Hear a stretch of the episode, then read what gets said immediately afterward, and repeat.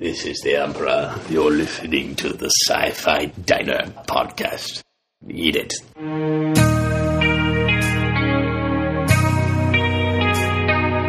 You are listening to the Sci Fi Diner podcast. And now, bringing you the latest in science fiction movies and television shows. Here are your hosts. This is the captain. We have a little problem with our engine sequence, so we may experience some slight turbulence and then explode. I have a bad feeling about this.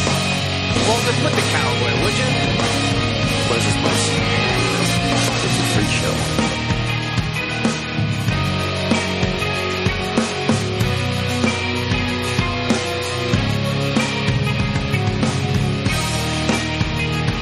Welcome to the Sci Fi Diner Podcast. This is episode 155. I'm one of your hosts, Scott Herzog, Hello, I'm Miles P. McLaughlin. and uh, we are back. Miles, I just saw you last week. We can't be recording two episodes back to back. I know what's going on here. This is a record. Well, let me tell you, we won't we won't repeat this mistake next week. Regardless, it's good to be back It is great to be here. The reason we won't next week is next week it falls in the United States on Thanksgiving itself, and I think my family would kill me if I tried to record a podcast on Thanksgiving night.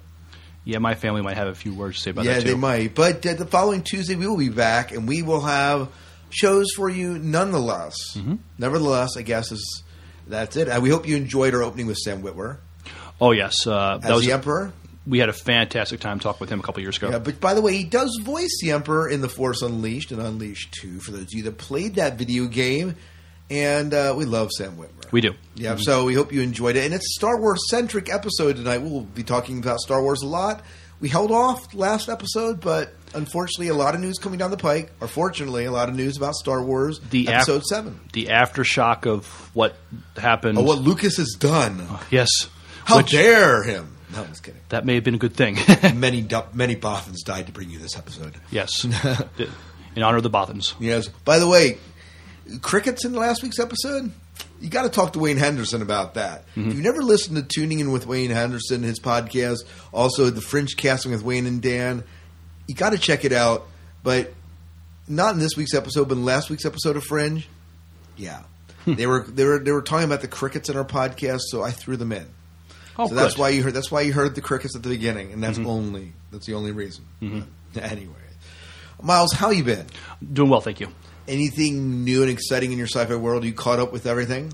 Uh, not caught up with um, Walking Dead because um, somebody in my family um, Who remain nameless? decided to watch while, while I was recording because you can only record two things at once, and if you and and you have to leave it there. You can't watch something else.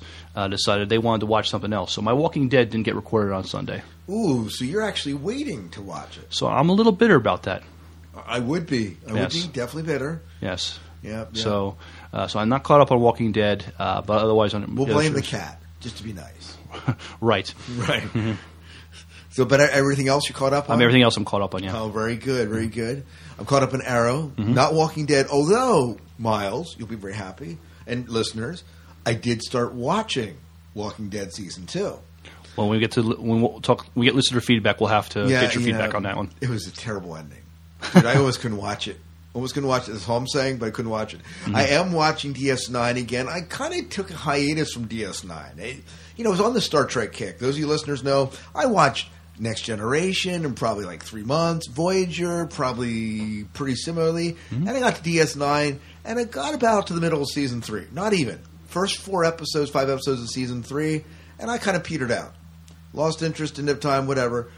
I watched six episodes this past weekend. Mm-hmm. The past tense ones, episodes one and two, phenomenal episodes, and I kind of hook, hooked back into it. Although I fell asleep in last night's episode, Oh, but good. It was very good. I'm mm-hmm. enjoying DS9 again.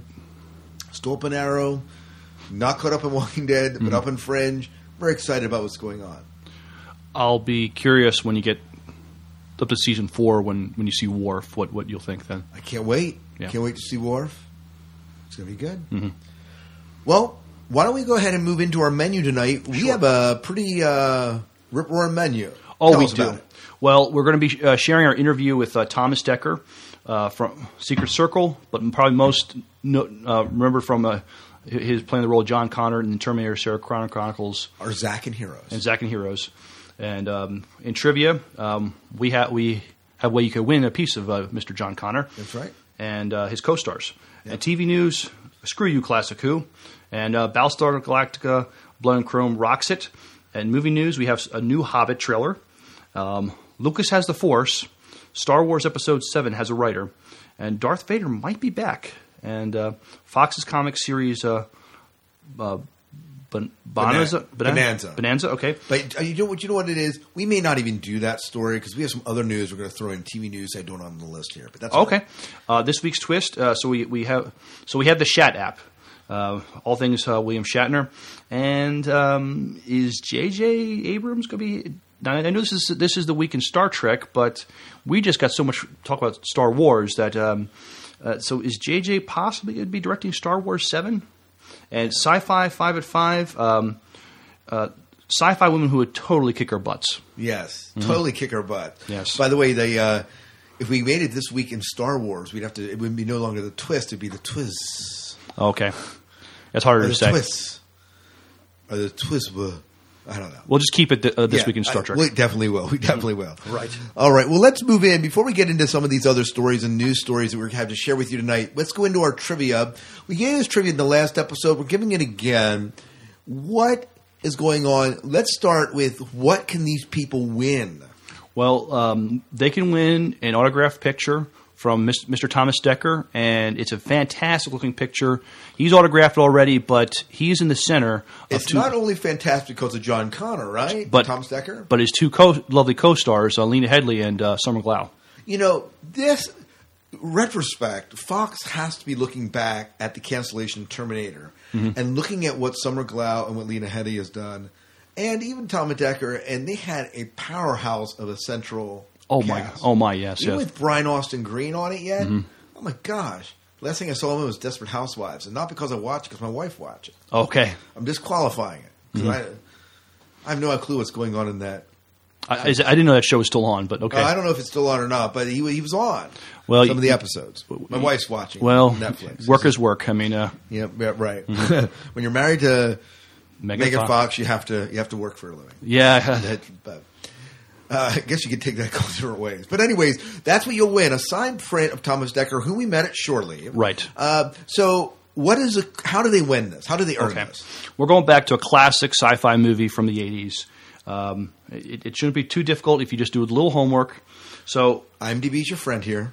right, uh, who was Starman in the movie by that name? The movie by the name, by the way, was called Starman. Yes, in case you need that figured out.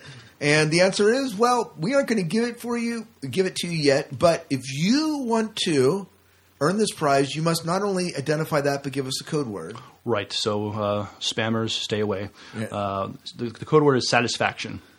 I'm not going to sing it for you. I didn't call it up this time, but by the Rolling Stones, of course. Right. And um, if you want to earn this prize, a couple ways you can do it. You can DM us on Twitter, Sci-Fi Diner. You can send us an email at the Sci-Fi Diner Podcast at gmail.com. Or you can call in at 1-888-508-4343. And uh, let us know your answer So this, and this who you are. Uh, uh, yes, but uh, this is a great picture. If you're at a con and by chance Lena Headey's there or Summer Glau's there, get the get autograph this picture. It'll, it'll look great in your collection. Absolutely. Let's move into our first promo tonight. Our first promo tonight is from the Gatecast. Mm-hmm. You told me that the Gatecast just had a pretty significant thing happen to them. Yes, they just uh, finished up season seven and they started season eight. But I um, listened to their seventh season um, review, and uh, their, their guest host was somebody we had met at, at Balticon. So um, a shout out to uh, Mr. David Robinson of the Roundtable Podcast. Uh, he joined them on it. It's a very fun look at uh, the seventh season of Stargate. And Yeah. um, Mike and Alan do a fantastic job of reviewing the episodes. Um, Dave Robinson's just a really neat guy. he is. He really is. down to earth, and he runs a fabulous podcast. I know this isn't a promo for the Roundtable Podcast, but definitely a podcast. If you're a writer, especially, you should be checking out. You should, de- de- most definitely. a lot of our good friends have been on there. So um, so yeah, uh, and check out you know check out the Gatecast if you're a fan of Stargate. It's it's uh, a Brit and an Irish guy um, Walk into a bar. walk into a bar and what's on TV Stargate, and you're hearing their their comments about it. Yeah, it's it's great. It's kind of you said it's kind of a um, a mystery science theater look at it as well. A little Very bit. si- yeah, yeah. So I mean, they, they they love the series, so they're kind of paying homage to it, but at the same time, they They could be irreverent because Stargate is a bit irreverent. too, absolutely so. in, themself, in, in itself. Anyways, here's a promo for the Gatecast. I am the System Lord Montu. For many years, the people of the Tare have rejected our benevolent guidance. This cannot be allowed to continue, and for the good of the peoples of the galaxy, we offer up the evidence of their ignorance, in the hopes they see the truth and accept us as their gods. The chronicles of the Tare can be found under Kara, those with the Shaparai. And the people of the Tare, the evidence of their ignorance resides on the internet at gatecast.phasecast.com. Or search the web or use your podcatcher for Gatecast. Listen to the words of the Krishta, Alan and Mike. Their comments and insights into the actions of Stargate Command are worthy. Jaffa Krieg.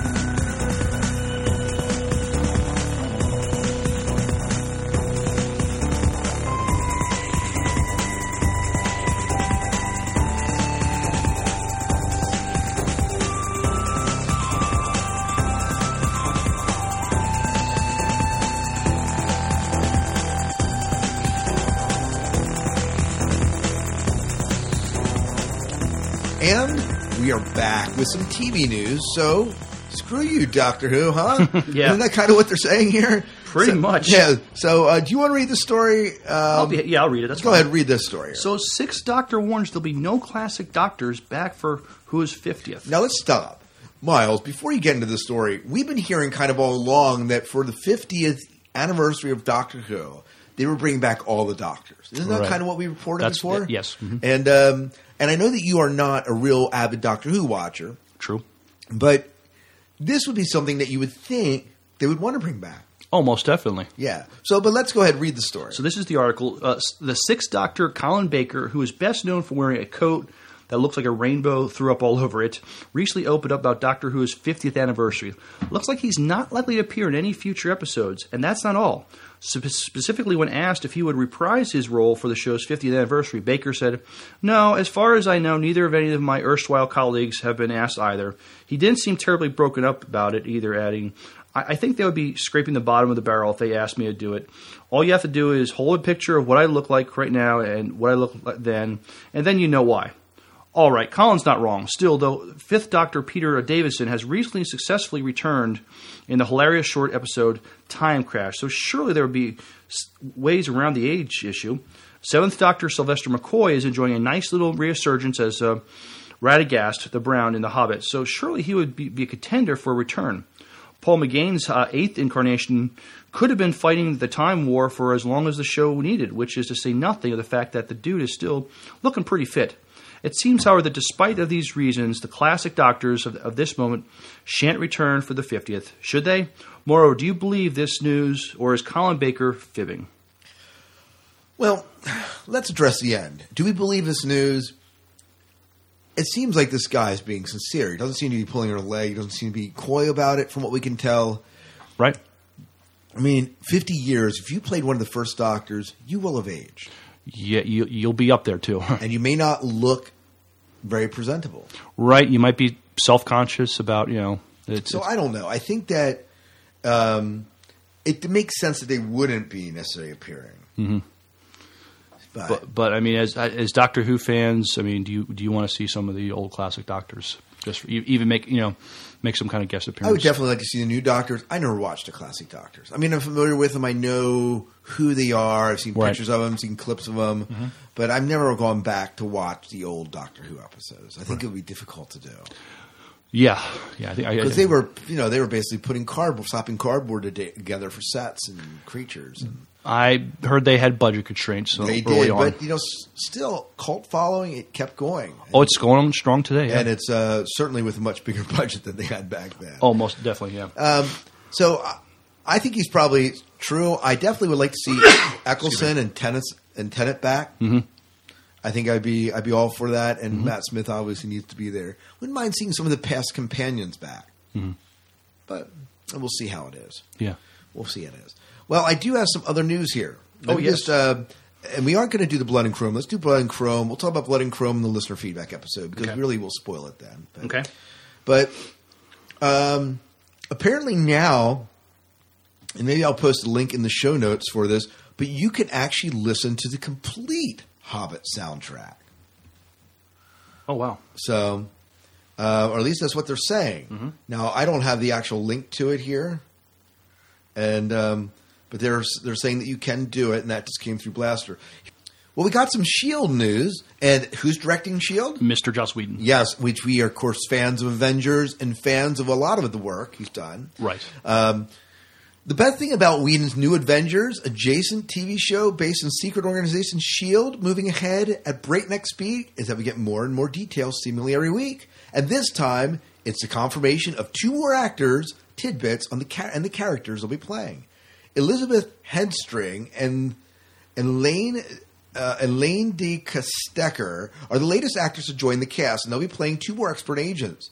Henstridge will take on the role of science whiz agent Gemma Simmons, while De Caestecker, I'm probably butchering the name, take a drink, uh, will take on agent Leo Fitz, who is described as a technology guru. Perhaps the most notable piece of information about these characters is that they will apparently spend all their time together, mostly bickering. And if we know anything about Joss Whedon and TV in general, that means two things. One of these two is probably going to be mixing business with pleasure. And two, one or both of them is going to die bloody and in the most dramatic way possible. With Ming Na and Clark Gregg already on board, that brings us to four Asians so far. Now bring on the villains.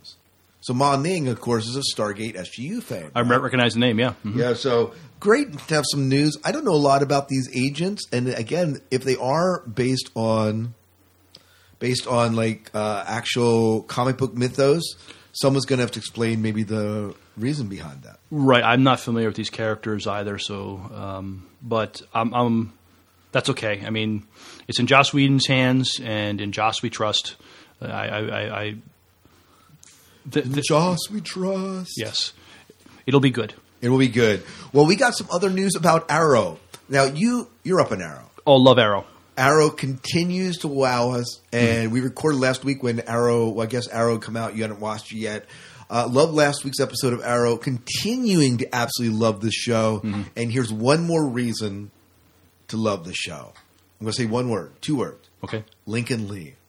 Ooh. So, former Fringe star resurfaces as Arrow's villainous Vertigo. All right. So let's go ahead and just read the story here again. Okay. Just when we thought we couldn't love Arrow anymore, they go and pull a stunt like this.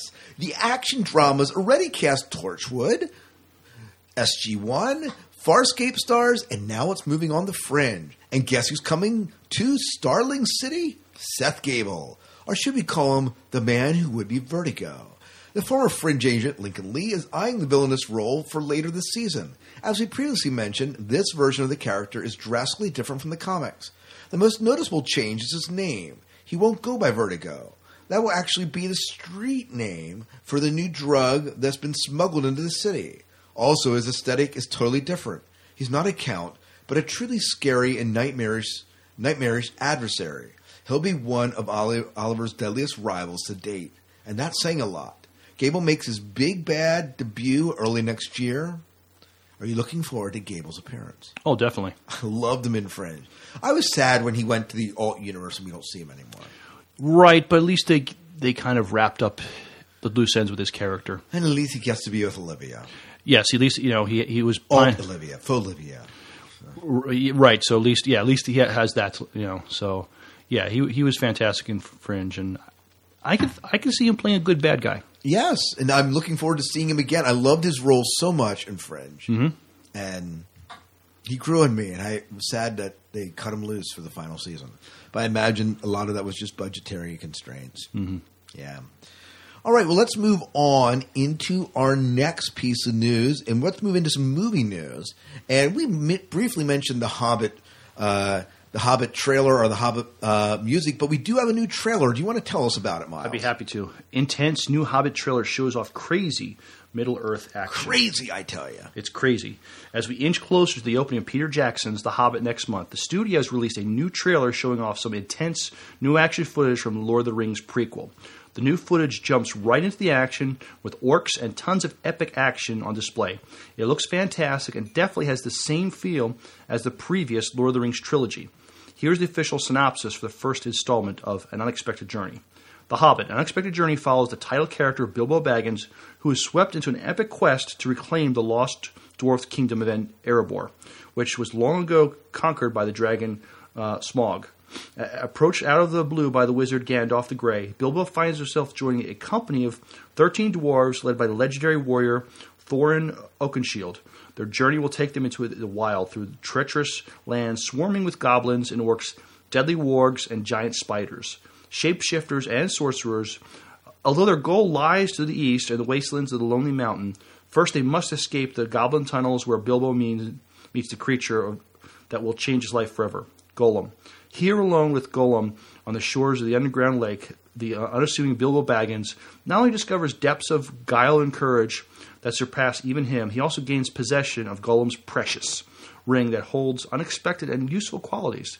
A simple gold ring that is tied to the fate of Middle Earth in ways Bilbo cannot begin to know. Let's play that trailer and see uh, what we think about it. Okay. Mr. Bilbo, where are you off to? I'm going on an adventure!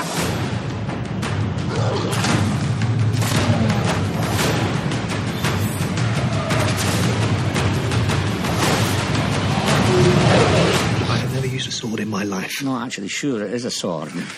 More of a letter opener, really. Hobbit, An Unexpected Journey. This film is not yet rated. Advance tickets now on sale. In theaters December 14th. Whoa. Yeah, A lot of action in this one. that that piques my interest. I definitely. Well, I, I was going to go see it anyways. What am I going to say? I'm definitely seeing this in theaters. Mm-hmm. Um, it's probably the only movie, probably the next movie I'm going to see. Although Bond, I'm getting great reviews, and I should go to see that in theaters. I probably won't, but it mm-hmm. got. They say they're saying it's one of the best Bonds out there, Miles. Yeah, I've I've heard really good stuff about this movie too. Yeah. But Hobbit, definitely looking forward to it. I'm glad we have this trailer just to whet our appetite a little bit more, mm-hmm. just to make me a little bit more stir crazy. Right. Should we go to a midnight showing? No, I'm not not ready. not? For, not not into the midnight. Not- show. oh, cool. I want to be fully awake when I see it. Right, right. True, Mm-hmm. true. Uh, You're, you're right because I would have to take off school the next day and Yeah, it, it, it just created a bunch of complications. maybe complications, but definitely worth seeing. Uh, are you guys looking forward to The Hobbit? We are. Let us know at one eight eight eight five zero eight four three four three. Well, let's move into our next story, and from here on out, it becomes a little bit more about Star Wars.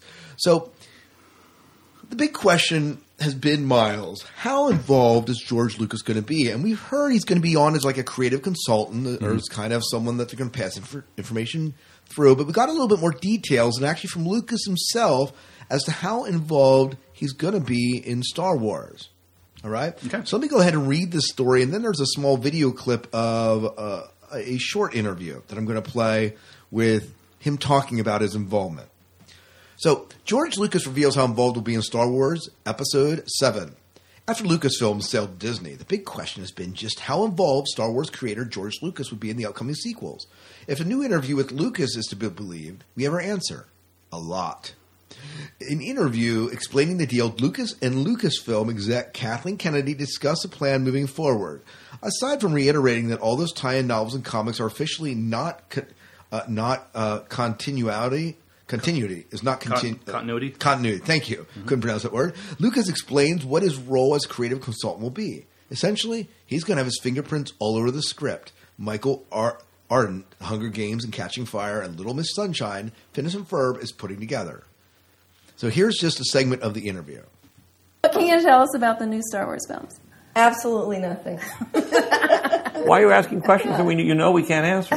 well, we can certainly say that we're absolutely going to make movies. We're sitting down with a couple of writers, and we're starting to discuss ideas, and we're starting to talk about what those stories might be, and we're recognizing that um, I think they could be pretty fun and pretty great. And what do you see your role as creative consultant? What does that mean? I just said that I would, I would back her up, and I would be there if, uh, you know, and especially helping with the, with the script and making sure the script sort of. There's a lot of blank spots in the story treatment that hopefully we can fill in. And I think the incredible thing about George is, you know, this is not like a series of books like Harry Potter where you've already got a template of what the stories Right. might be. These are these are original stories and original ideas that come out of a world that essentially is in George's head. So the beauty of the collaboration that can continue is as we work our way through these scripts, if we're sitting and saying, "Hmm, you know, I wonder if uh, if this character can do that," or does this make sense within the rules of Star Wars? That really, he's the keeper of the Well, it's- flame when it comes the- to it's- that. It's the same thing with the first three films. That's all my job is, is to be the keeper of the flame. You know, it's really exciting because I think there's a whole generation of filmmakers that have been inspired by George and Star Wars, and and they're absolutely thrilled, excited, and daunted at the prospect of possibly being able to step in and carry the mantle of making these movies. And I think that's exciting too. Is that th- those new filmmakers coming into this franchise and and being able to take all the incredible ideas and characters and places that we can go within this universe offer incredible opportunities. What are you looking for in a director? Enthusiasm. Um, obviously, uh, you know, having a sense of, of how to tell stories within complex worlds like this. There are many people who sprang to mind with writers and directors that I've worked with in the past that um, I'm really excited to try to bring into the fold on this. I think we have a unique opportunity to go after some incredibly talented people. It's not going to be people who don't already have some affinity for Star Wars, probably. It's going to be somebody who uh, really appreciates what Star Wars meant to them and and is excited to dive in and, and be a part of this. I think that's the thing that I think will become immediately apparent are the directors who walk into the room and say, I can't wait to be a part of this. Well, and since you brought it up, I th- suggest that everybody send their resume to you, not, not to Kathy. She doesn't have time. Yeah, I think it's going to be a pretty long list. All right. So, what do you think about what George is saying here? Uh, they- they're pulling in out of this article. They're saying, "Look, he's going to have his fingerprints all over it." Mhm. I'm not necessarily getting that from the interview. No, it, it definitely seems like he's.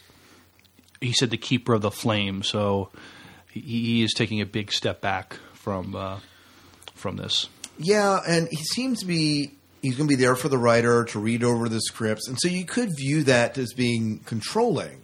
hmm But he he he, he he's he's only being a creative consultant, so I don't think he really has any creative control over this anymore. I mean, Yeah, here's what the, the, the story they have written here is that it's not too surprising here that Disney wants an original arch- architect involved in the scripting phase. But let's hope that the execs, the execs keep enough control to prevent Star Wars Episode 1, The Phantom Menace level meltdown of Jar Jar proportions. Right. You know, I just, you know, I could see us getting some more cutesy things in. It's Disney, right? Mhm. And one of the things that, whether it be the Ewoks, there's some, or, or the droids, there has always been something there that appeals to a younger audience. All right. Oh, and. I think it's one of the trademarks of it. Um, can we do it in a way that does it and doesn't annoy the heck out of Star Wars fans? Hopefully, I think if anyone can do it, Disney can. yeah, I, th- I think, yeah, I- I'm cautiously optimistic that Disney will find the right balance between pleasing the kids and so also said they can create more Star Wars theme rides at their at their at their Disney Absolutely, parks. Absolutely, they can put Star Wars. They can actually create now Star Wars World. So yeah, exactly. I mean, they do have the um, Star Tours, which they've had for quite a long time. But but now that now now that they own Star Wars, they can do you know They can do whatever the heck they want. There's always been a close affinity. They've had Star Wars days and other Mhm. things there that are a part of it. I, I don't. I think it's good that George Lucas is involved. I don't think, from what I'm getting, that he is controlling the script. But That- maybe, yeah. but maybe, maybe I'm wrong. Maybe I'm just interpreting it different than some people are. I think Mm-hmm. people have a lot of fears about this and how involved he'll be because they obviously honor him as the creator of the Star Wars franchise. But uh, no secret here, Miles, uh, his scripting has not been the best. Well, we've both been a bit vocal about what we thought of the you know the the three prequels. But Uh, even even in the original trilogy, Mm-hmm. the strong point of those was not the scripting, in my opinion. Mm-hmm.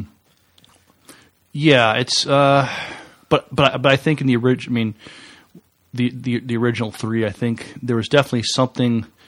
The characters, I think we cared about the characters more in, Right. the, in the original three. They they, they had interesting their relationships and and and, and development in the original three. That was lost in in, in, this this new one. I agree. And so, ho- hopefully, Disney will get a, a- a, you know a writer that can somehow the- for for those, us older Star Wars fans, you know, care about the characters and, and also something that'll you know um, enamor the, the children, which I'm sure they will. Well, since you brought it up, let's talk about the writer. That's Okay. our next piece of news. Do you Okay. want to? Do you want to read it? Well, let's talk. Yes, it, so it is now official. Star Wars Episode Seven has a writer. And we did allude to it in the last uh, article we just read. But go ahead. So we've been wondering who Disney and Lucasfilm would hire to write the new Star Wars sequel. And now that the higher ups have been confirmed that the job has officially been filled, so who will pen Star Wars 7? As was rumored a few days ago, Michael Arndt uh, from The Hunger Games, uh, Catching Fire, and Little Miss Sunshine, Phineas and Ferb, have been confirmed as the man who will bring one of the most beloved sci fi franchises back to the big screen. Lucasfilm released the news Friday evening at StarWars.com. As a pre-production of Star Wars Episode 7 begins, Lucasfilm has confirmed that the award-winning writer Michael Arndt will write the screenplay for the new Star Wars film, as revealed in the ongoing video series uh, posted here on StarWars.com. Kathleen Kennedy and George Lucas have uh, begun story conference with uh, with Arndt. Arndt won an Academy Award for Best Original Screenplay for writing Little Miss Sunshine for 2006 and was nominated for Best Adapted Screenplay for writing Toy Story 3 for uh, 2010. Um, though he doesn't have a mountain of experience, Arndt's catalog is solid, and we're curious to see his take on Star Wars. Plus, with George Lucas uh, staying on as a consultant, you have to think he'll get a pass at the thing before it's all over, which would be a good, th- good which could be a good thing or a bad thing. It all depends. So, what do you think? Is Arndt the man for the job? Well, you know, uh, I remember Little Miss Sunshine being such a hit when it came out, and also just um, and also Toy Story three was a very well done film. Did you see Toy Story three? No, I haven't Okay. seen either film. So, but so uh, and he obviously has some chops with Phineas and Ferb, which is still on the air. Uh, and Hunger Games, Catching Fire, obviously very popular and successful. Oh, definitely, yeah. So I guess you have to look at it and say, well, it's not like they're bringing in a, a, a rookie. This guy knows how to write a show. And he's he's won awards for it. So Yeah, so he's an award winning winning writer. Right. Can he handle the Star Wars franchise? We hope. We hope that we don't know anything about his background or his love of Star Wars here, and that's one thing that's kind of vacant. it's a mystery. Um, but I'm not. I'm not going to judge him too harshly here. Well, he, my my thing is like Star Trek. Um, Gene Roddenberry had it for years, and then uh, back in the '90s, he pretty much gave the reins to uh, Rick Berman. And Star Trek needed new blood back then.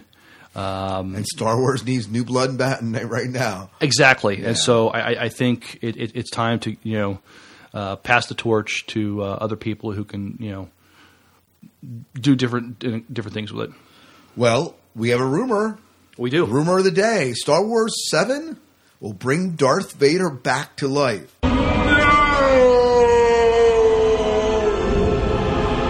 Uh, so here's the story. It's a rumor again, not story, but it was kind of fun to put in here with everything else.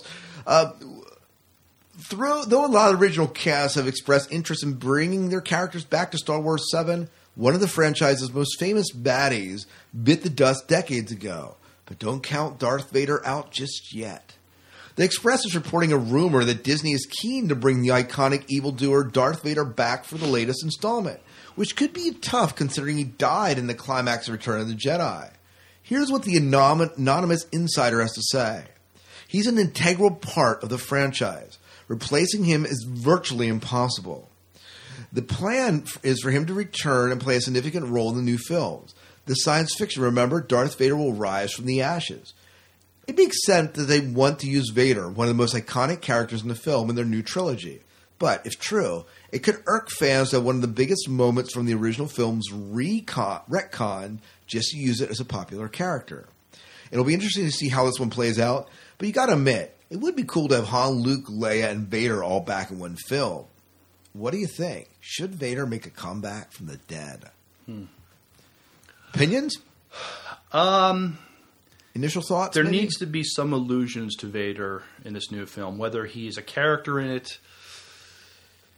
They're going to have to do something really creative where it won't, um, like they, no, like uh, if they retcon it, it'll, it, you know, I'll, I'll be upset. I'll be upset if they bring him back as like a central character. What I won't be upset if if Luke is going about his day and he has a vision of his father as Vader. You I- know, I could can see eas- flashbacks. They could easily do that sort of thing. They don't typically do it in Star Wars, but there's no reason why they couldn't, through the Force, have him calling. I, I could even see maybe the Emperor cloned Anakin Skywalker, and maybe some Sith Lord brings Vader back to life or something. So there, there's there's ways to do it. There's ways to do it, but I'm going to be honest. The first six movies were the story of Anakin Skywalker. Mhm. If you want the franchise to continue, let's take it beyond the story. Let's take it beyond Vader. I mean, Right. Vader's dead, and to, to bring him back kind of negates all that. Yeah, so it, it can't fall. It, it can't rest on Fallen Vader. Um, and will James? And here's the thing: Will James Earl Jones voice it, or will they get another actor that can imitate the voice? Well, if it, it, they they would need James Earl Jones. I would think so. Yeah. I would think so. But you know what? I'm not. I'm going to be honest, Miles. I want a new direction for Star Wars, and I love Vader. Vader is great, but bringing him back would, in my opinion, would be a disservice to the Star Wars franchise. And we kind of the circle was complete. We saw him as a young boy all the way to his death. Mhm. Let's move on into another character. Yeah, I, I, I, I- I'm that way too. I don't want to see Vader as a central character. It, it's it, it, it's time. If Star Wars is going to survive and thrive, it needs to, you know, go go to some different directions. Yeah. Well, let's move in to this week in Star Trek. Uh, Star Wars. I mean, Star Trek. Um, so, Miles, go ahead. Take it away. Well, first thing that's definitely Star Trek related is so you want Shatner's voice in your pocket. There's an app for that. Ooh, there is. Yes. So uh, I have a even if- video clip for this, by the way. Oh, cool. So even if you love to hate it, there's no doubt you'll we, we all love have to love for William Shatner's legendary voice. In fact, some of you probably been wishing you could just carry that voice around in your pocket all day long, right? Right? Well, this is your lucky day. Blind Light Apps have just launched a new $2.99 download for your iPhone called uh, Shattery, which lets you create your own bit of William Shatner's monologues based on pre-recorded speech from the actor himself. It's like having Shatner in your pocket, and he'll say almost anything you want. Basically, you get to choose from any of the words Shatner pre recorded, then arrange those words into a phrase or speech or poem for Shatner's voice to read back to you. You could even pick from three different cadences based on what tone you like to set.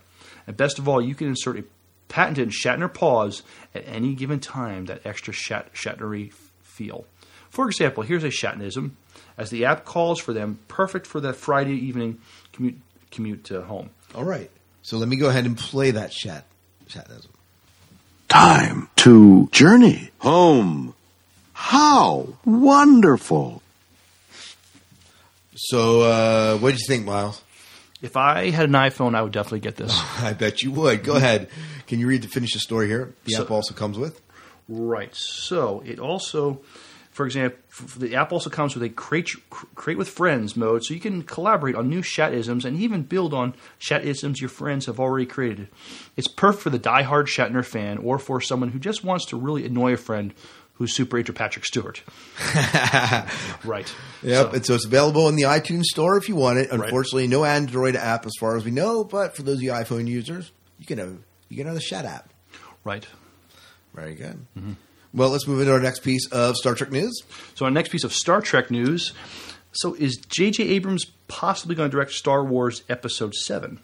Um, got this off uh, TrekNews.net. Following last week's surprising merger of Lucasfilm and Disney, it has already been announced that three new Star Wars films are already planned. Yes. Oh, sorry. That's okay. With Star Wars Episode 7 a schedule to begin filming sometime in 2014 and a release set for the following year, the search for a director ha- has to become a top priority for the Disney team. The official Star Wars website has already reported that the award winning writer uh, Michael Arndt has been tapped to write the screenplay. As pre production of Star Wars Episode 7 begins, Lucasfilm has confirmed that award winning writer Michael Arndt will write the screenplay for the new Star Trek film, as revealed in the ongoing video series posted here on StarWars.com. Kathleen Kennedy and George Lucas have begun story conference with Arndt. According to Vulture, some of the Hollywood's biggest names, including Star Trek's J.J. Abrams, The Incredibles' Brad Bird, and Raiders of the Lost Ark Steven Spielberg, will, will or possibly have already received a 40 something page treatment of the f- film to gauge their interest in taking on directing duties for the film. The update uh, Hollywood Life has recently discussed the possibility of directing the next Star Wars film with J.J. Abrams during an interview. While Abrams plays down the possibility, he doesn't entirely rule it out. Look, Star Wars is one of my favorite movies of all time. I, I, frankly feel that. I almost feel that in a weird way. The opportunity for whomever it is to direct the, that movie, it comes with the burden of being that kind of iconic movie and series. I was never a big Star Trek fan growing up, so so for me, working on Star Trek didn't have any any of that. You know, almost feels sacrilege, and so I am looking forward more than anyone for the next uh, iterations of Star Wars. But but I think I'll be going as as paying as a moviegoer. So we'll uh, we'll have more on the story as it develops. Yeah. So J.J. Abrams directing Star Wars.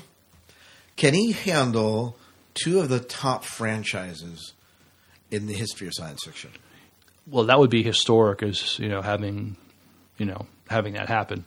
Uh, but will he have? To, I mean, will he have time to do that? I mean, as far as, um, I well, mean, I mean, Star Trek, Star Trek Two's in the can, probably. right? It's going to be released next year, so it, it, it they'll probably start filming sometime in 2014. I guess there's or Yeah. So I mean, so will they? When will they begin filming number 3 Mm-hmm. Star Trek? I don't know. They have to get a script together for it.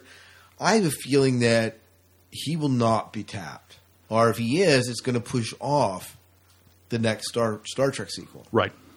And so, how do you feel about that?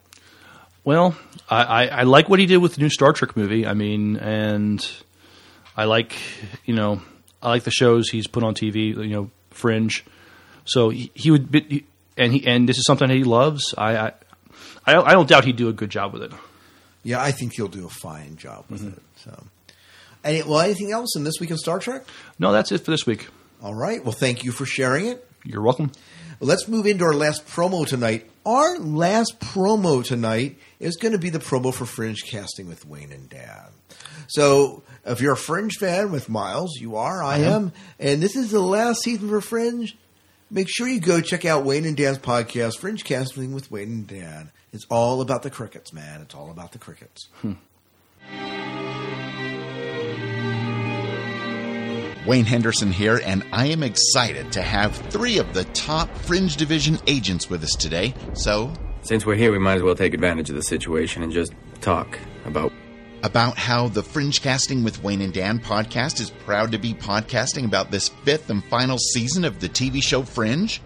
Oh, I'm sorry if at this moment when the universe is collapsing I forgot the magic word.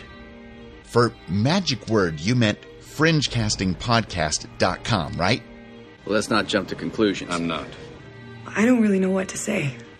It's all right, Olivia. You go ahead and fight the Baldies with Etta out on the Fringe, and I'll remind our friends to check out the Fringe Casting podcast at fringecastingpodcast.com. Now, I'm off to get my co host Dan out of some amber Thank you for your attention and have a nice day. and egg sticks.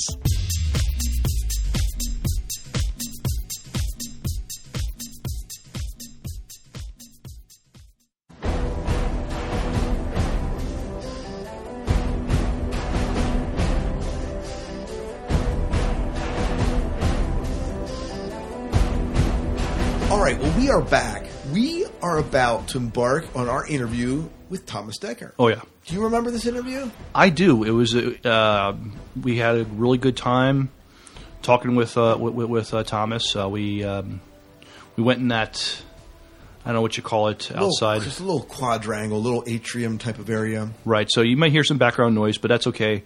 He he gave us a decent amount of his time, which and um, we just I, I thought we had a really good interview with him. I mean, real down to earth guy, very down to earth, but he has been in this business since he was a toddler, basically. what, what was he, four or five? You'll Pretty- hear in the interview of it. We we asked him that, and, but he so he, he you know even for a guy as young as he is, he has he has a lot of a lot of experience in this business. My first remembrance of him, of course, is Hero, is playing Zach Claire's boyfriend, not really boyfriend, I guess gay boyfriend or whatever it is. Right. Yeah, there. Um, that was a part of it, and then he moved into. Wow, did he buff up for John Connor?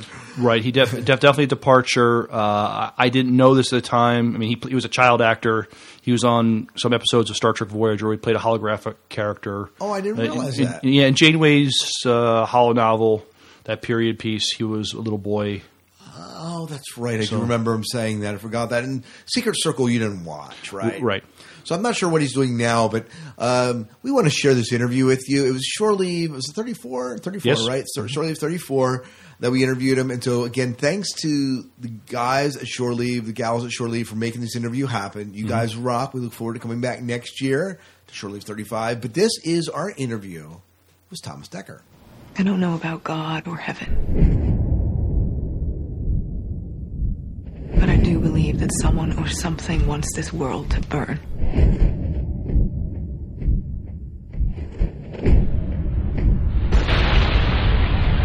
Machines. Sarah. Machines. They are coming. You can pretend they're not, but they are coming, and they are faster and stronger. And they've been built to do one perfect thing to kill you.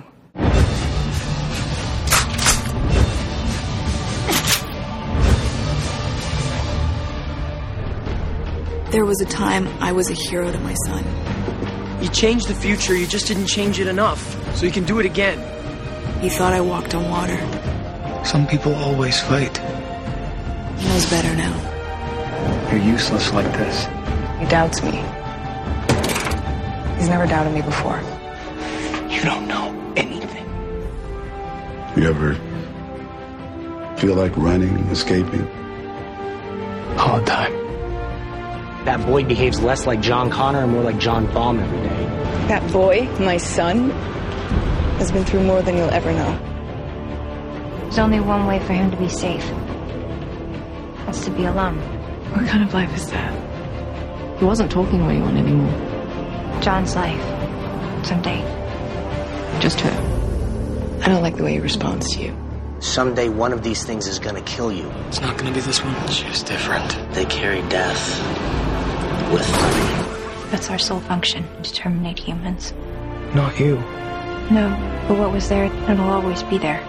So down deep, you want to kill me. Yes. I do. She saved my life. She saves my life. Ladies and gentlemen, we're at Shore Leave 34 and we're hanging out with Thomas Dekker, well known for his roles in Terminator and the Sarah Connor Chronicles, playing a young John Connor, and Heroes, playing the role of Zack, the friend of Claire, played by Hayden Panettiere.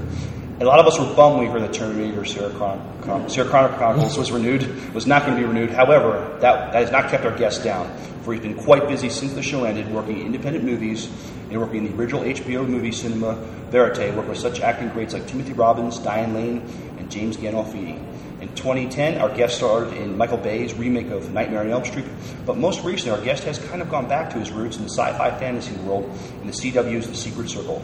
Mr. Dekker, welcome and thank you for taking time to talk with us on the Sci-Fi Diner podcast. Thank you for having me. Happy to meet you. Oh, we were glad. We're glad you're here at Shore Leave. Hey, It's, uh, it's fun. I'm having a good time. Good, good. Do you do you get to do the cons uh, much? Yeah, I've been doing them more and more lately. Um, there's a there's one in London that's specifically for Terminator uh, Mhm. for the TV show, which is great because it's just kind of hardcore fans of the show. And then I just did London Film and Comic Con, and um, I did Dragon Con, and they're they're all very different from Oh, each yeah. other, which Oh, is yeah. nice. Yeah, absolutely. Get to see see the country, see the world. You know. Yeah, it's great. You get to go all kinds of places, and Mm-hmm. you know. Now, does the one in London does does that reunite you with a lot of your fellow castmates then? Um, not with fellow castmates, but it, weirdly, when I went, there was all these people from, you know, there was Jewel Staite from Firefly and, and um, a bunch of people that I'd worked with on other projects like my whole life. Like I worked with her when I was like 10 years old and hadn't seen her in, in Right. years. And so it's kind of fun and you get, you know, you're all kind of stuck in one area, so you get to hang out and, and reminisce. So it's always a good time. Uh, you're a young guy, however, I look at your IMDb resume. You've been in the business for almost 20 years. Uh, what made you decide to pursue acting at such a young age? Oh boy, yeah, and you're right. It'll be 20 years this year, which is nuts. Um, I know it. Uh, uh, you know, it all kind of happened really accidentally, and both my parents were in music. They weren't. Um, I didn't have the kind of pushy, typical stage parent type situation going on, which was nice, and it, it just kind of fell into our laps, I'd say, as I was a, a, a little kid. But um, I always just had such fun with it. And I remember, you know, Star Trek was one of my very first experiences, the movie, and then the and then the show, the Voyager show. And uh, I just found it so fun and entertaining that I think my parents always were kind of of the mind that you know if you ever want to quit, we just quit. But it just kept going, and I, so I don't know if any of us made the choice to. It just I, I still kind of can't believe that I'm doing it, you know, all these years later. But I, I've never gotten bored of it. So I had a brief period where I thought I was a bit bored of it when I was about 17 and um, was this close to, to, to calling it quits. And then I got Heroes, and then everything kind of picked up again. So, yeah, yeah. Um, now, you've done a lot of sci-fi fantasy. Are you particularly drawn, drawn to that genre, or just that's just how things have worked out for you? Um, I think, I think, you know, it's weird because I, I love comedy and I love lighter, doing lighter things. Although I never get hired to do those kind of things. um, I think more so than, than being attracted necessarily to fantasy or horror or sci-fi, I'm drawn to the kind of seriousness as an actor, the drama that comes with those kind of those kind of shows and movies. And I think you know, like a role like John Connor, for instance, it wasn't that I was drawn to the sci-fi factor as much as I was drawn to the amount of weight on this young guy's shoulders. And I found that a lot, it, it happens a lot more. Um, the kind of drama that I like is found in science fiction and horror and, and fantasy and all those things because it's just more of a complex world, you know, than what we have in reality. So, I, you know, I, I love doing it though. I mean, I I'm, I'm asked that a lot if I choose these kind of projects, and I have to be honest. I, mean, I very rarely get to choose what I do. I mean, I've, cho- I've chosen to say no to things, but the things I've gotten to do have always just have been sort of out of my control, but seem to fit. So I guess I just have to fit in that world. Would you consider yourself a sci-fi fan? Absolutely. Yeah. I mean, yeah. I mean, my my sort of uh, my convention obsessions and geekiness are more linked to uh, horror, probably, than you know. Like my obsession is like the old EC comics, like the Tales from the Crypt comics, and when I went to Comic Con, that was kind of my whole realm. But absolutely, I mean, I, you know, there's a lot of there's a lot of TV shows and movies that I I, I saw Prometheus three times for Christ's sake when it came out, and I grew up on the Alien movies, and I you know um, Ripley's probably like my favorite character in in movie history. So I- I'm definitely got my little my little stake in that. Yeah. yeah, definitely. Um, my first recollection of seeing you was on Heroes, but, but, but I do remember seeing you on Star Trek. Mm. Um, but uh, tell us how you landed the role, what, what it was like working with uh, Tim Kring and the company.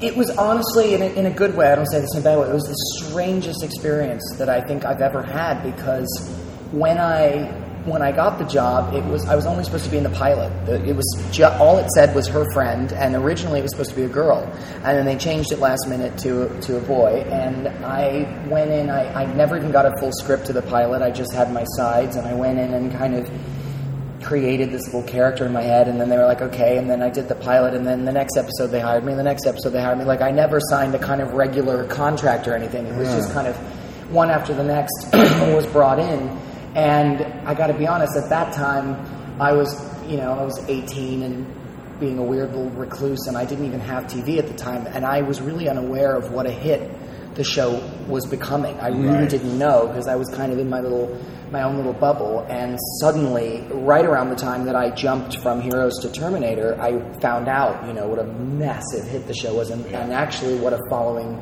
my character had because i really wasn't aware of that until near the end of my run so that was but you know tim was great and i i, I actually hayden was in this london comic-con that i just did Okay. so we got a weekend together which we haven't you know we haven't seen each other in a long time a couple of years um, but I mean, yeah, I, I, I had a I had a, a really great experience. But like I said, it was weird because I wasn't sort of as involved as I normally am in my jobs of knowing where the character's going or what's happening. So- because it was so episodic. it was so yeah, and I never knew where where the character was going or what was going to happen, and it was all just kind of. But then it was weird. I felt like the fans of that show knew more about my character than I did in a weird way. You know what I mean? they had more understanding of everything that was going on.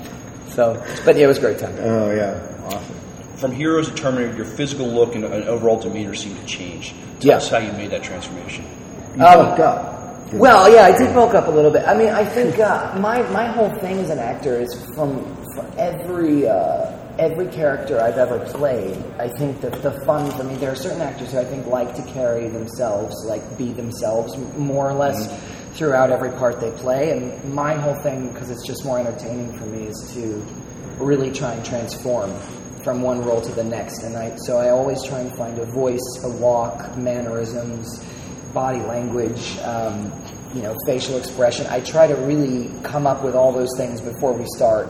And, and so that, I mean, the biggest compliment I can ever get is when people say, oh, you know, I saw you in this and I didn't even recognize you. I mean, that's, which is kind of backwards. I think a lot of actors like to be recognized. I like to be sort of unrecognizable from one to the next. So, I mean, certainly from Zach Heroes to John was like, you know, they're polar opposite Oh, they kind of characters, and and I've been lucky to play a lot of polar opposite characters. Um, and of course, what helps that is good writing. I mean, I think the more generic the writing is, the more generic your performance comes out. So, you know, John was such a wonderfully specific kind of role because I think Josh, our, our showrunner, was such a great writer, is such a great writer.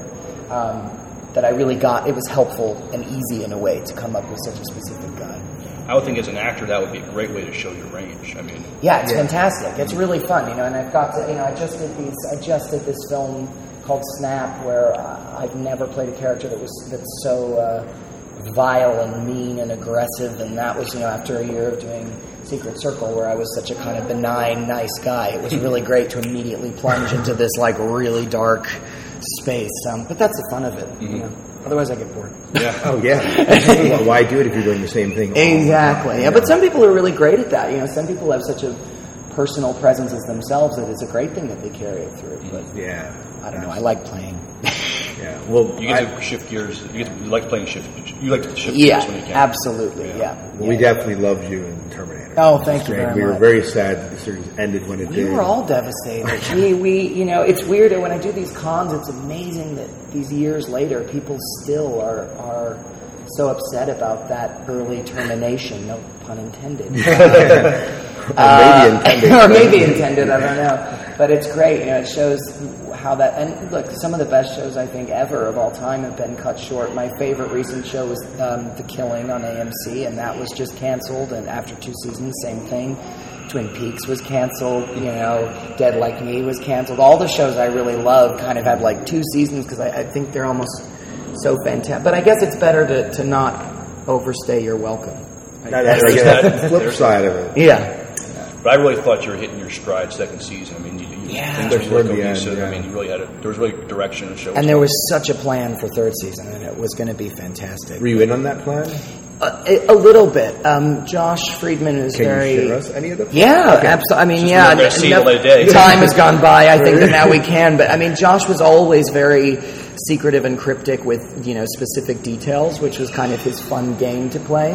Um, but definitely one of the, you know it was going to be cut between the future with me and the present with Sarah, and the, the sort of ongoing question of is Sarah in the future? Did she die? Is what's she doing now that's going to affect you know? Because obviously in the third film she died of cancer, but we kind of I think we followed the history of one and two, but really kind of which I think was a smart choice. yeah, I think so too. I think everybody thought that. And, uh, people like that even from the very first episode that we were going on our own path. But the you know, and the, and dramatically, it was going to be this crazy thing which has never been done before. I don't think really, where it was a love triangle between John. Cameron and Allison, the human that Cameron was based on, and both would have been played by Summer Glau. So it's kind of a, a love triangle with me and two of her, which is a crazy idea. Right. Um, And you know, there was also all kinds of crazy stuff, like Catherine Weaver, Shirley Manson's part. Her daughter Savannah is one of the leading uh, resistance fighters in the future, and going back to you know me saving her when she was a child in our last but one episode, and it was just going to be very clever, and, and um, you know, I would have liked to see where that was going to go. Yeah. As all of us would have. Yeah. yeah. Well, we talked about, about Terminator. Did you did you um, know such a huge uh, thing when you first got into it? Oh my God, yeah. I mean, because I, you know, I think like most of us, I grew up with the Terminator movies, and I, I mean, John in T two was like, I think I first saw T two when I was about eleven or twelve, and I just thought he was such a cool, you know, kid. He was, so- yeah, he was just smart and hacker, and was going to be this savior. You know, who doesn't want to do that? So when I, and I got to say, I was such a fan of the movies that when I initially, I remember, got sent the the script and the pilot, and was told they were going to do it, I thought it was a terrible idea. I thought you can't do you know the scope of Terminator in a weekly series. It's just going to be cheap and weak and, and all that. And then um, when I met Josh and, and David Nutter, who directed our pilot, who really fought for me because the network for a, a while really didn't want to hire me.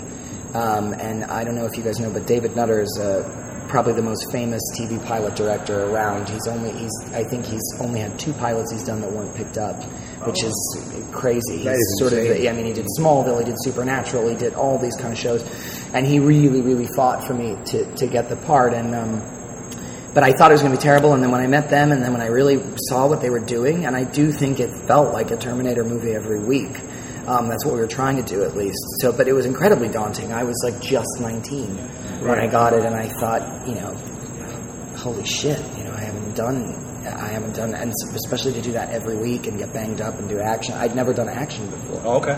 ever really. I always played the weird, the weird character, the you know, and done the drama and the comedy. But so to, to suddenly be this like action based character was really exciting. You get to shoot guns and blow stuff up. Oh, and the guns were fun. I'm sorry, I'm like really, you know, the whole gun control thing. I, I I'm not for it, but in a in a filming setting, it's very fun to, get to do that. Oh yeah, stuff. absolutely. and, and and it's it's not the guns, it's idiots that we are Mm. sometimes. You know, Exactly. You know, it's, It's the people. It is. It is, it is absolutely. I read on Michael Shanks' Twitter's. Uh, you know, he was in Stargate. He, you know, he likes his new role, but he misses shooting things and blowing You stuff do up. miss it. You miss it. I miss the action stuff. Yeah. You'll get to do that in Secret Circle. You get no, no, none of that. You just get to re- recite spells, which was nowhere near as fun.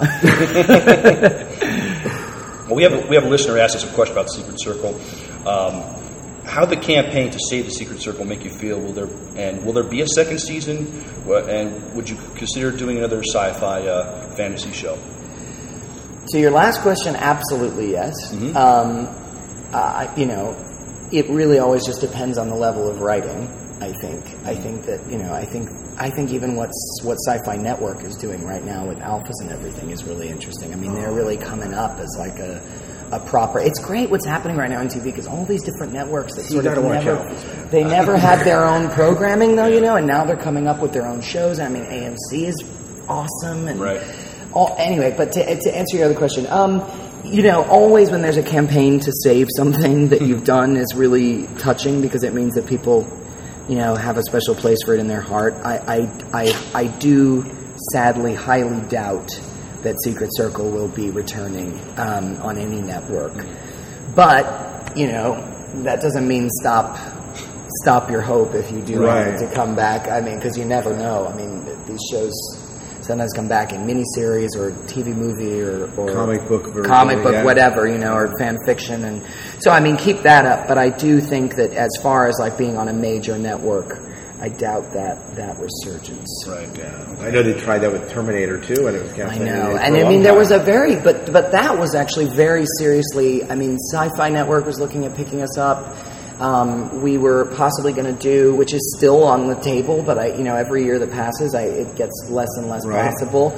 But there was like we were going to do a mini series, we were going to do there was all kinds of stuff, and that be was from the fan support.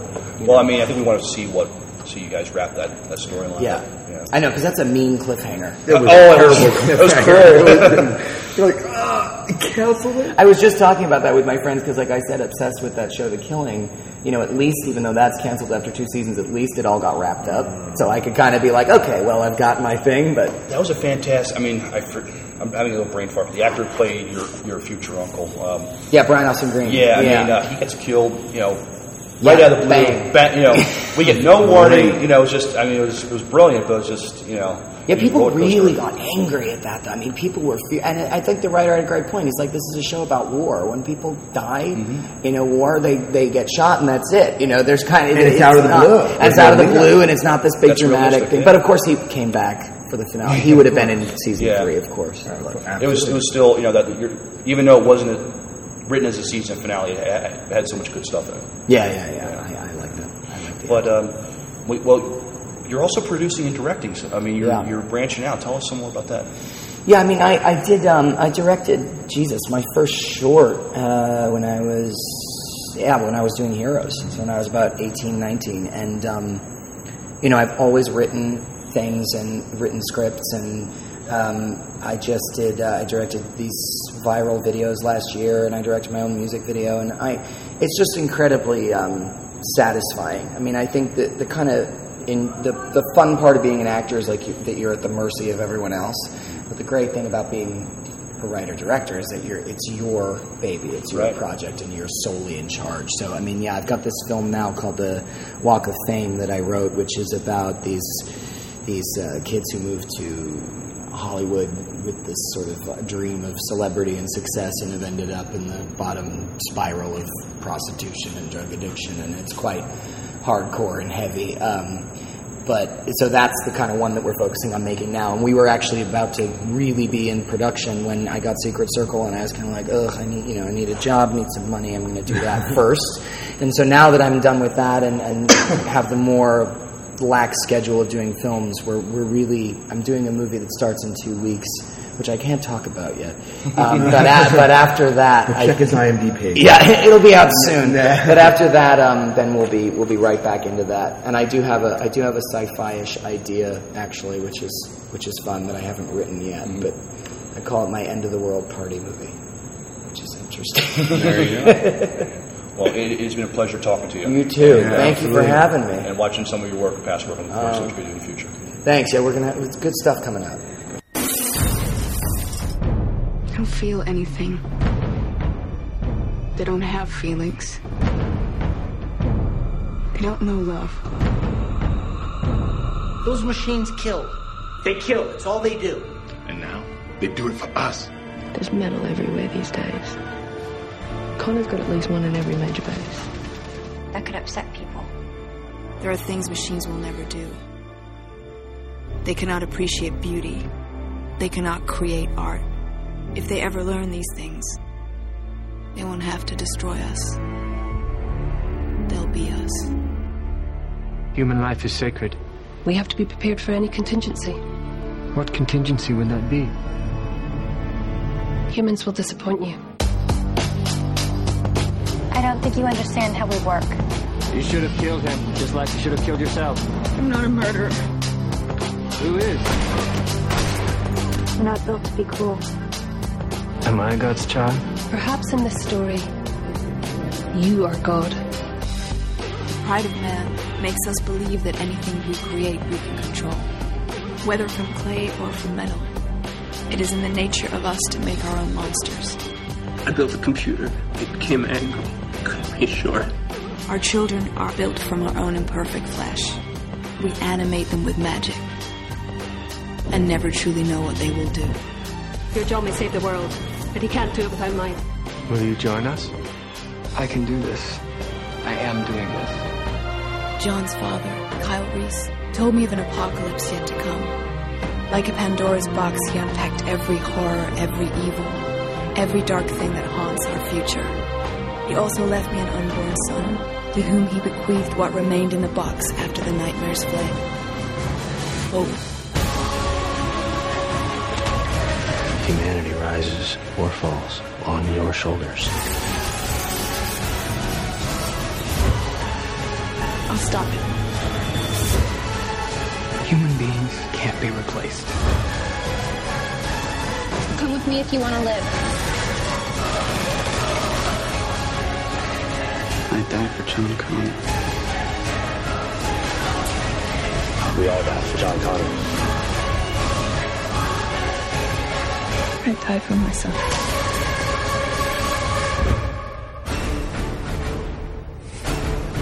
And we are back. We hope you enjoyed our interview with Thomas Dekker. We have the Sci-Fi Five and Five tonight. Right, this was your creation, right? Yeah. Now this is. I'm excited about this one, but before I even share what it is, what we're doing, which I did announce in the menu, if you, in case you missed it, um, or Miles did, uh, if you want to give us your sci-fi five and five, it could be top five, worst five of anything. You can just email them to me at the sci-fi diner podcast at gmail.com. We ask it to be five things in science fiction, any five things, and typically within five minutes, just to talk about it, you can send us an MP3, you can type it up and we'll read it. But you can send that to the sci-fi diner podcast at gmail.com or call it in at 1-888-508-4343. What is our sci-fi five and five tonight? So, top sci-fi women who could kick our butts. Yes, and mm. being butts is an, it's a nice family friendly way of saying it. Right. So these, by the way, Miles and I kind of collaborated on this list, and these are not in any order because all these wi- all these women get handed to us.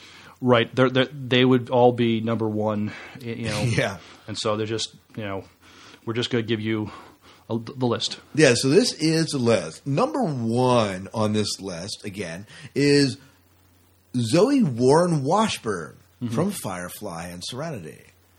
She could definitely kick my butt. Absolutely. Well, what, what did uh, Wash say about her? Um, describing her, I mean, I think you know she could she could she could kill with her thumb or something like right, that. Right, right, right, right. And uh, boy, does she put him in his place throughout the series. She's definitely the man in this relationship. You know who wears the pants?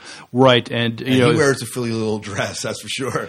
Yes, and uh, the, the, I in, in this series there was you know um, comparing what, what happened you know, between her and uh, Jane if they if they got into it, and it was always figured you know she would come in on top of that one. Absolutely, no, no, no questions asked. What's her number two? Uh, Ellen Ripley from the Alien franchise. I mean, uh, yeah, anyone that can take on an alien like she did. yes, absolutely. Uh, she uh, is, she didn't start out as you know a, a kick butt action hero as her character, but she just evolved into one, and and she's evolved into one that you do not want to mess with. not at all. No, especially when, the, when she's in that cage thing. Right, Right. uh, number three is Alice from Resident Evil, the Mhm. Resident Evil franchise, and um, yeah, another one that I would not get in the wrong side was she, her. I wonder if anyone has ever counted up how many bodies she's killed in the Alien in the uh, Resident Evil franchise. that would be a good uh, good fun fact. Yeah, a good fun fact. I don't know if we can find it, and of course, they keep putting more of them out there, so the Right. body count just continues to increase. hmm And next one on the list is Sarah Connor uh, from the uh, Terminator franchise, and that's either Linda, Linda Hamilton from the uh, f- first two movies or uh, Lena Headey from the uh, Sarah Connor Chronicles TV series. These people are cold, calculated people. right, and they have to to survive. And again, it was the first movie. She was that was just not you know she was she was the victim, the damsel in distress. But by the second film, um, yeah, you don't mess with my son, boy. Oh no! Oh no! I know that's kind of where we're at. So number five comes in as uh, I really should let you say this one. Yeah, she she's my girl, my obsession. Um, Summer Glau, uh, either in Firefly, Serenity, uh, Or Alphas. or, or Alphas. No, no, no, no force in the verse can stop her. Um, yeah, she she she will kick your butt and uh, hand it to you. Yeah, She definitely will, and especially as River. and look good doing it. Holy crap. My fa- one of my favorite scenes from the uh, Serenity movie Mhm. is that scene where she just takes out the Reavers.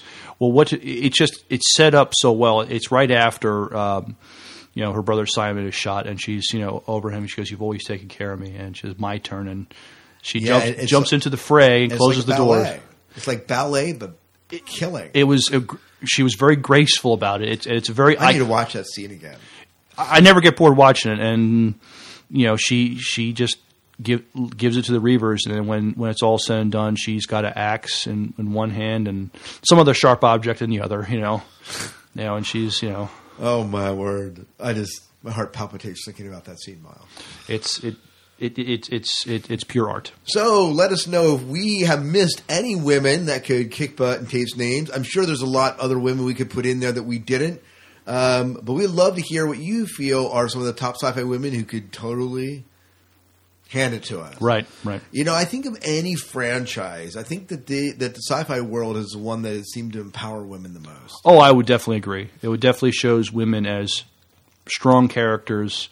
Um, I mean, there there are some damsels in stress, but at the same time, there there there are strong women who can handle themselves, and um, you just you, you don't mess with. I mean, uh, We didn't put Xena in here, but that oh well, it's kind of fantasy, I guess. Well, Xena. Um, I'm thinking of uh, Black Widow from you know, you know the Oh. Avengers. Yeah, Um, Scarlett Johansson. Scarlett Johansson. I mean, we've seen what what she can do. Absolutely, yeah. And again, the list can probably go on, but if you want to come up with your own five list, let us know. We'll play it on the air. Oh, this sure. isn't the uh, only top sci-fi women who could hand it to us. Let, let us, yeah, maybe we maybe we missed some. And we could always do the top five men who can hand it to us, and that list might be a little bit longer. That, that, that's that's a little easier to come with. I, li- I like this list too. Yeah, I like this. I like, actually let me say I like this list better. Okay, very good, very good.